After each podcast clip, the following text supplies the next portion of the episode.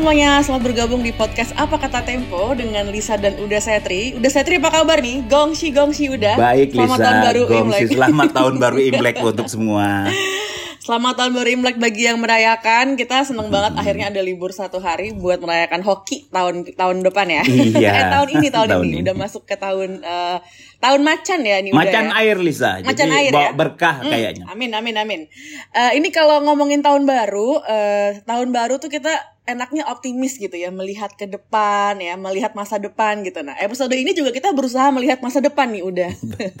Ada harta karun masa depan yang tersimpan di Indonesia gitu. Jadi eh, prediksinya meledaknya kendaraan listrik itu di masa depan nanti eh, ada harapan bakal membawa berkah buat Indonesia. Soalnya tiap kendaraan listrik itu kan pasti butuh baterai. Nah, bahan untuk membuat baterai ini adalah nikel gitu. Nah, kenapa nikel ini bisa jadi berkah buat kita? Karena ternyata di Indonesia ini punya cadangan nikel yang disebut-sebut tuh paling gede, salah satu yang paling besar di dunia gitu ya cadangan nikelnya. Tapi potensi pemasukan lewat nikel ini ternyata enggak semanis yang kita pikirkan gitu. Nah, minggu ini tuh ada investigasi dari Tempo gitu ya.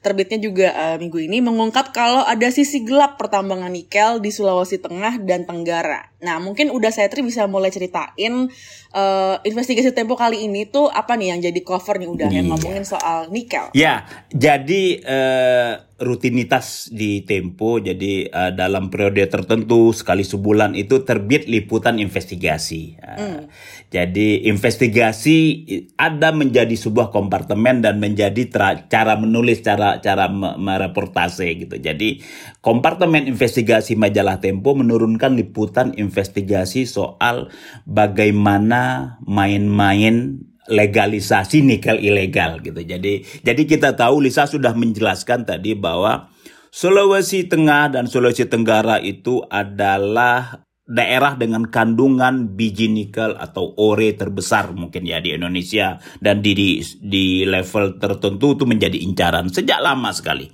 Eh, sekarang menjadi seksi ya, menjadi seksi karena tren mobil listrik itu semakin berkembang di banyak dunia.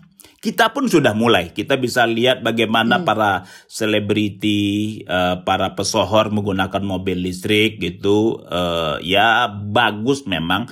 Tujuannya adalah untuk eh, mengurangi ketergantungan terhadap bahan bakar fosil yang jumlahnya semakin terbit jadi terbatas ya jumlah kita tahu eh, apa bahan bakar fosil minyak bumi gas bumi itu sudah sudah semakin menipis Ah, berangkat dari sini eh, tim investigasi Tempo berkolaborasi. Jadi temanya adalah kolaborasi dengan sejumlah NGO lingkungan, Jatam, Auriga itu kita melakukan investigasi. Basisnya laporan tadi, laporan bahwa ada praktek-praktek ilegal di kawasan tambang biji nikel gitu. Jadi jadi memang ini eh, ironi sebetulnya ya.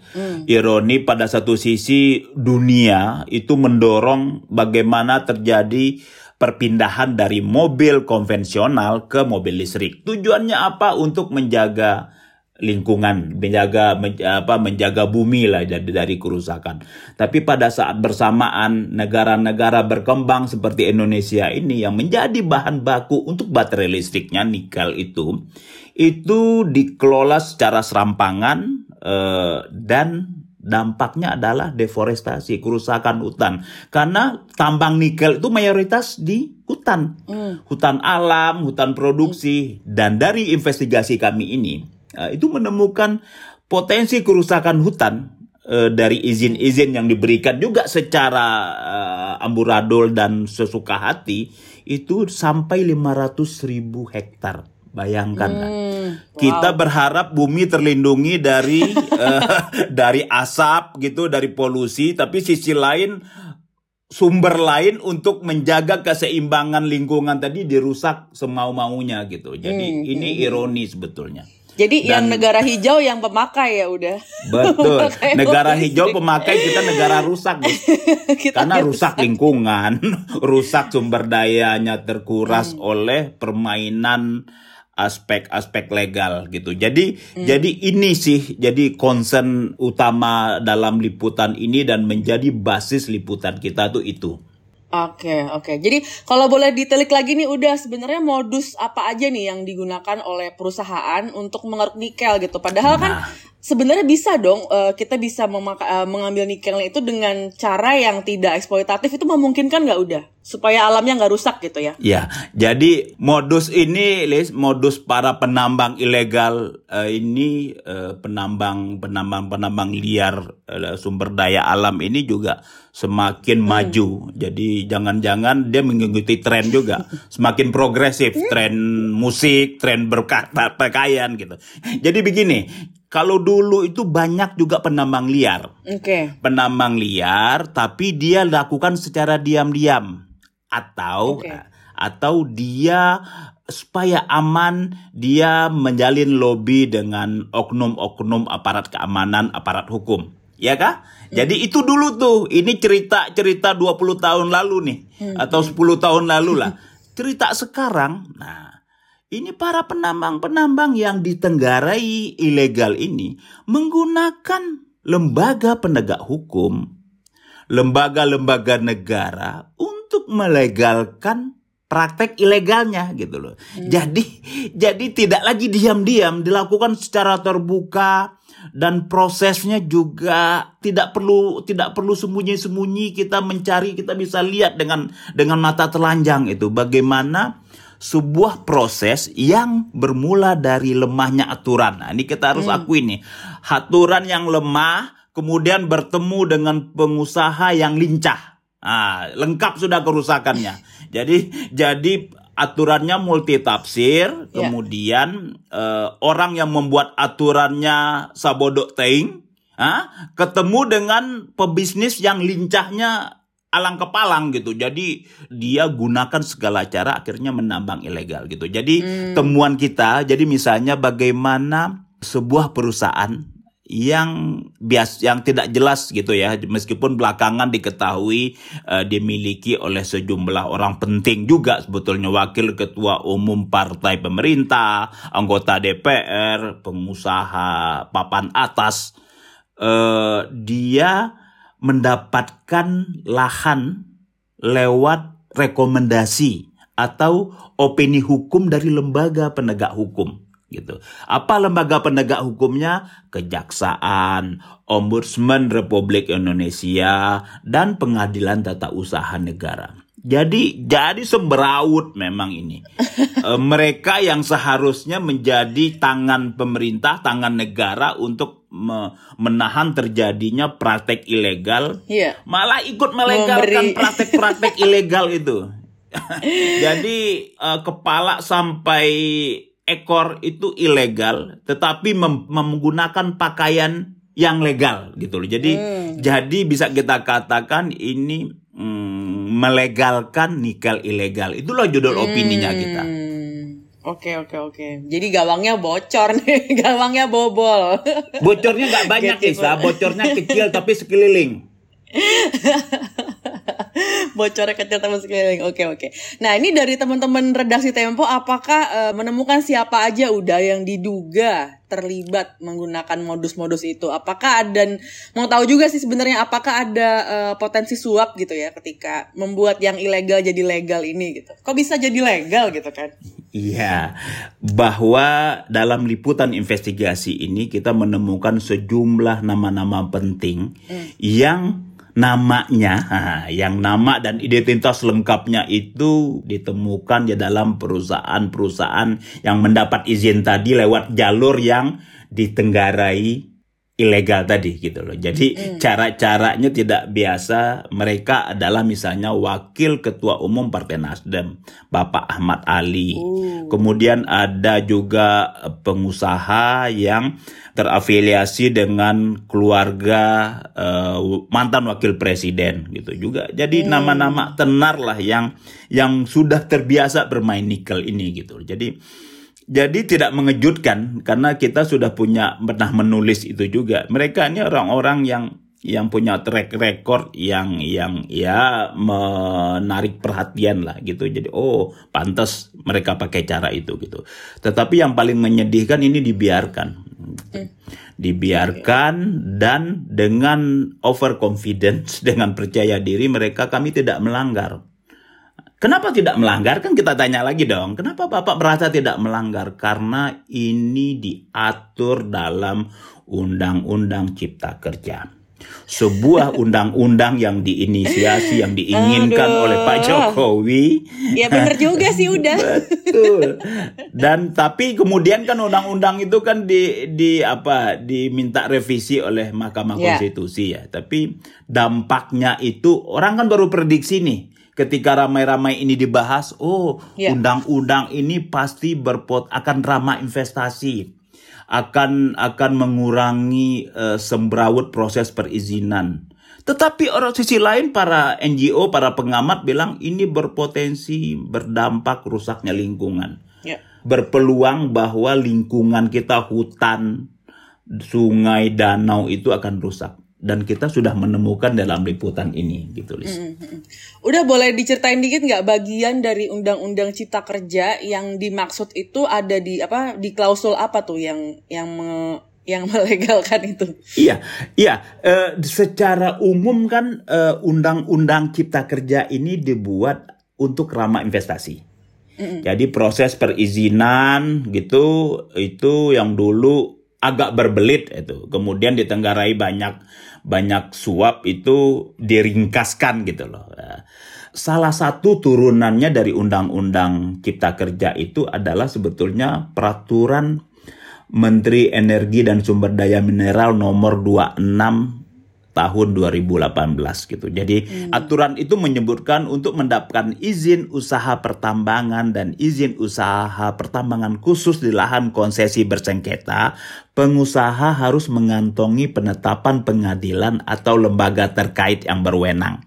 Ah, ini kan ya seolah-olah oke okay, ini undang-undang, tapi ada satu uh, satu kata yang memberi multitafsir besar dan ini yang dimanfaatkan itu atau lembaga terkait yang berwenang. Ya sudah, mereka pilih kejaksaan, mereka pilih ombudsman. Mm. Jadi secara spirit undang-undang cipta kerja itu uh, untuk memudahkan drama investasi Indonesia, yuk dong masuk investasi. Hmm. Yang terjadi investasi masuk tapi investasi yang ditenggarai ilegal gitu loh. Yang kemudian dilegalkan oleh regulasi yang ada gitu. Jadi jadi argumentasi bahwa pangkal soalnya adalah lagi-lagi kita baru sadar gitu yang kemudian diakui oleh Mahkamah Konstitusi bahwa sebuah undang-undang yang menyangkut persoalan besar dalam pengelolaan ekonomi, pengelolaan sumber daya alam dibuat tanpa atau mengurangi partisipasi publik seperti Undang-Undang Cipta Kerja itu terbukti sudah memberi sejumlah mudarat gitu. Manfaatnya entah di mana, manfaatnya dapat segelintir orang, mudaratnya sudah di depan mata. Ya tadi 500 ribu hektar potensi deforestasi. Hmm, hmm, hmm, Oke. Okay. Nah, ini uh, pada akhirnya kan pengerukan ini dapat izin dari penegak hukum setempat gitu ya. Artinya ya legal gitu kan udah. Jadi kalau mau di mau dituntut atau mau diproses secara hukum ya berarti nggak bisa lagi ya udah ya. Karena ya sesuai dengan anjuran sesuai dengan Be peraturan. Iya, it, itulah yang tadi. Jadi apa itulah yang yang kami eh, sebut bahwa kegiatan ilegal dilegalkan oleh lembaga legal. Nah, itulah. Mm. kegiatan ilegal mendapat legalisasi oleh lembaga legal gitu. Jadi eh, kekacauan proses perizinan, proses pemberian izin tambang, proses hmm. izin pengelolaan sumber daya, sumber daya alam dengan kekacauan administrasi seperti ini gitu. Dan ini ujung-ujungnya memang ya siapa yang salah ya pemerintah lah. Kenapa dibiarkan? Meskipun Lisa tadi Lisa mengatakan ada nggak potensi suap? Kita juga menemukan. Hmm, kita tuh? menemukan berapa rate-nya dari Wah, ini kan ini ini kan tidak ujuk-ujuk dapat nih, tidak bisa yeah. dapat. Jadi perlu ada rekomendasi dinas uh, pertambangan dan mm, energi uh, kabupaten, kemudian naik provinsi dan sampai kemudian naik ke pemerintah pusat gitu. Jadi di bawah di level-level provinsi kita kita menemukan keterlibatan orang-orang dekat gubernur. Kita menemukan keterlibatan orang-orang dekat bupati. Kita menemukan berapa sih uang semir yang harus dibayar. Jadi kita menyebut uang semir karena uang pelikin. Hmm. Semir itu kan untuk melikin kan. Jadi kita kita bosan kita karena kita sudah terlalu sering menyebut uang suap. Jadi kita ganti perlu variasi uang semir dan varia dan jumlahnya lumayan. Ada 500 juta, satu miliar sampai satu setengah. Jadi bervariasi bervariasi. Hmm. Jadi kekosongan hukum. Nah, ini kekosongan hukum atau multi tafsir atas undang-undang dan peraturan yang tidak jelas tadi itu menjadi celah bagi banyak pihak. Bagi oknum pejabat pemerintahan dapat uh, dapat insentif ilegal lah dari izin-izin itu. Kemudian dari para pebisnis, para pengusahanya dia dapat panen besar karena permintaan nikel sangat-sangat tinggi. Untuk apa? Untuk sebuah proyek bagaimana menjaga iklim, proyek mobil listrik. Okay. Jadi ironinya sangat terlihat dan dan ini uh, miris ya ini terjadi lagi gitu di di di republik yang kita cintai ini. Ya. Nah ini kalau pengusaha udah pada uh, punya izin ya, punya izin tambang, terus hutannya juga udah terlanjur dibabat dan kita sudah mengalami deforestasi gitu. Uh, apa nih udah rekomendasi dari teman-teman di Tempo untuk kita semua, untuk pemerintah juga soal pertambangan nikel ini? Ya, yang paling mungkin kan bahwa prosesnya kan ini tidak proper nih. Mm. Memanfaatkan tafsir. Ya, multi tafsir uh, ya. Jadi harus diluruskan tafsirnya. Harus diaudit lagi perusahaan yang dapat itu. Betul hmm. nggak? Mm. Kalian layak dapat. Bagaimana terrekodnya? Uh, kalau tidak, ini kan kewenangan izin dari pemerintah semua. Tinggal pemerintah membatalkan misalnya. Kalau ditemukan ada perusahaan yang mendapat izin tapi mendapatkan dengan cara-cara ilegal tadi gitu. Hmm. Jadi ilegal karena tafsir yang tadi. Jadi semuanya kembali ke pemerintah. Hmm. Ya, undang-undang cipta kerja dibuat oleh pemerintah bersama DPR. Terus eh, pemberian izin, prosedur pemberian izin di tangan menteri yang juga wakil pemerintah. Kalau ya harus lakukan audit secepatnya terhadap okay. perusahaan yang mendapat izin itu ditemukan saja keraguan batalkan izinnya. Hmm. gitu. Kalau misalnya undang-undangnya gimana udah ya undang-undangnya kan pang undang-undangnya sekarang kan sudah di sudah dalam kata lain kan sudah dianulir oleh Mahkamah Konstitusi nih Lisa. Undang-undang hmm, cipta iya. kerja sendiri. Ya dikasih waktu dua tahun ya hmm. waktu yang cukup lama sebetulnya dan kelamaan udah tuh kayaknya kalau dua tahun kelamaan dan karena kerusakannya juga uh, hitungan bulan jadi nah, kalau iya. koreksi koreksinya dua tahun mungkin ketika sudah baru akan selesai koreksinya itu revisi dan lain-lain kerusakannya sudah memberi dampak mungkin iya. 200 tahun gitu jadi iya. tekor banyak republik ini hmm. oke okay. Itu dia teman-teman tadi pembahasan kita di apa kata Tempo soal pertambangan nikel dan ini ya. Tadinya ngomongin masa depan mau optimis, tapi ternyata masa depannya terancam. terancam. terancam sampai 200 tahun ke depan udah ya. Oke, demikian dulu uh, Lisa dan Dosetri pamit gitu ya. Jangan lupa kirim komen kamu ke podcast@tempo.co.id, ke email podcast@tempo.co.id atau DM Instagram kita juga bisa @podcast.tempo. Terima kasih sudah mendengarkan. Kita jumpa lagi minggu depan. Dadah semua.